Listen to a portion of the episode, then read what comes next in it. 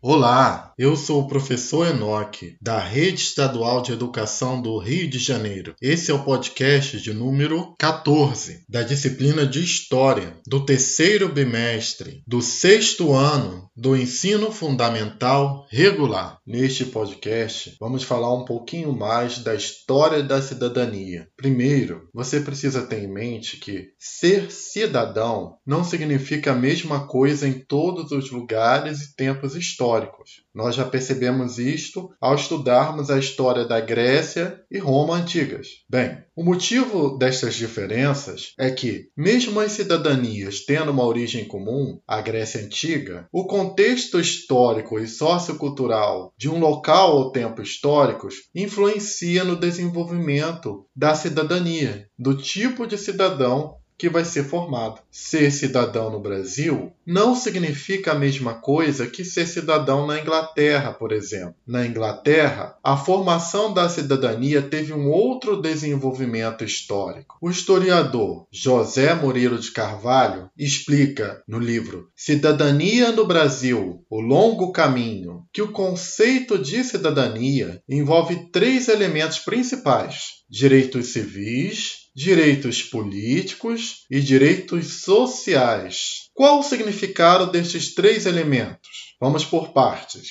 Direitos civis são direitos que giram em torno da ideia de liberdade individual. Liberdade individual. Então, por exemplo, as liberdades de expressão religiosa, política, o direito à propriedade privada, o habeas corpus, que é uma garantia do seu direito de ir e vir. Então, são vários os direitos que possuem relação com os direitos civis. Então, se você tiver em dúvida se é um direito civil ou, um direito político ou um direito social, uma dica é você olhar para isso, se é, tem a ver com liberdade individual. Então, tudo que gira em torno da ideia de liberdade individual tem a ver com direitos civis. E o que são direitos políticos? Envolve principalmente os direitos de votar e ser votado. Até algum tempo atrás você ouvia notícias do tipo assim: deputado tal teve os direitos políticos cassados. Ou então, é, deputado tal está inelegível. Isso quer dizer que esse deputado fez alguma coisa, talvez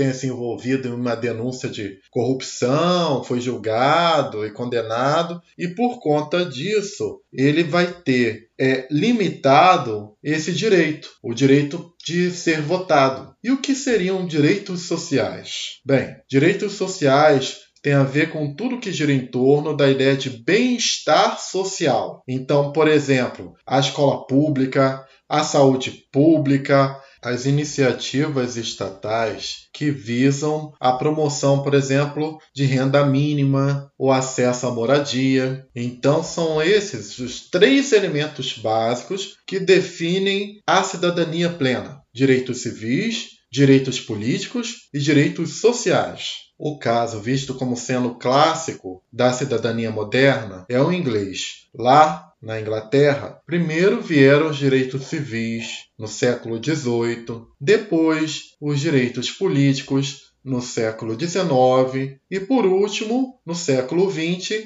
foram conquistados os direitos sociais. No Brasil, segundo Carvalho, o autor que já foi citado, esta ordem de surgimento da cidadania moderna se inverteu. Primeiro vieram os direitos sociais, depois os civis, e, por último, os direitos políticos. No período imperial, que vai de 1822 e foi até 1889, da história do Brasil independente, o voto era censitário. O que isso quer dizer? Só podiam se eleger ou votar em candidatos as pessoas que fossem homens livres adultos.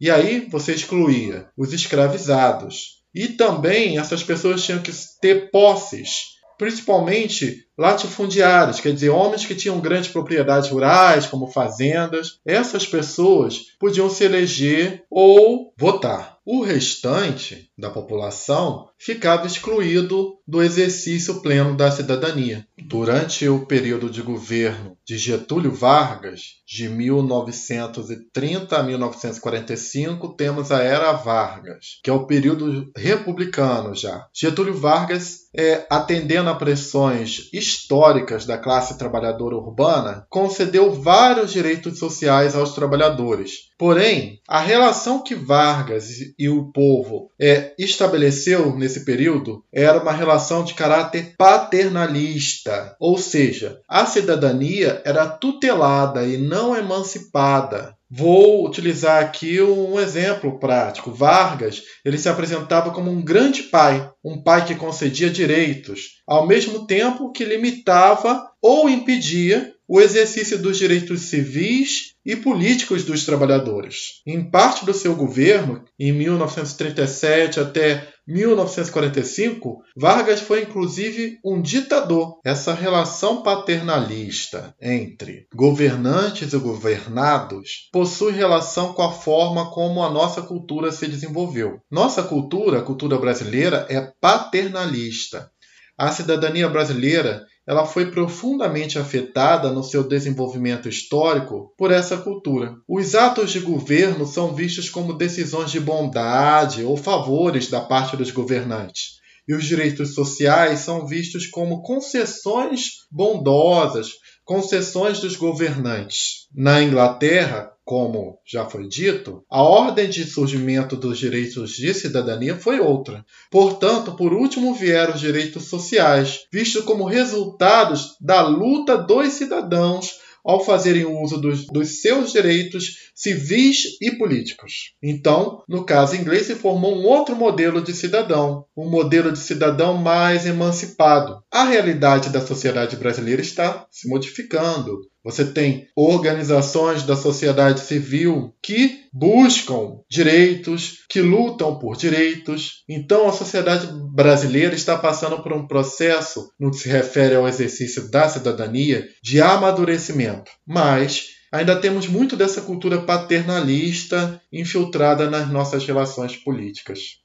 Aqui terminamos esse podcast. Espero que você tenha gostado. E se ficar algumas dúvidas, consulte o material escrito, as videoaulas e procure a ajuda de sua professora ou professor. Grande abraço e até o nosso próximo encontro.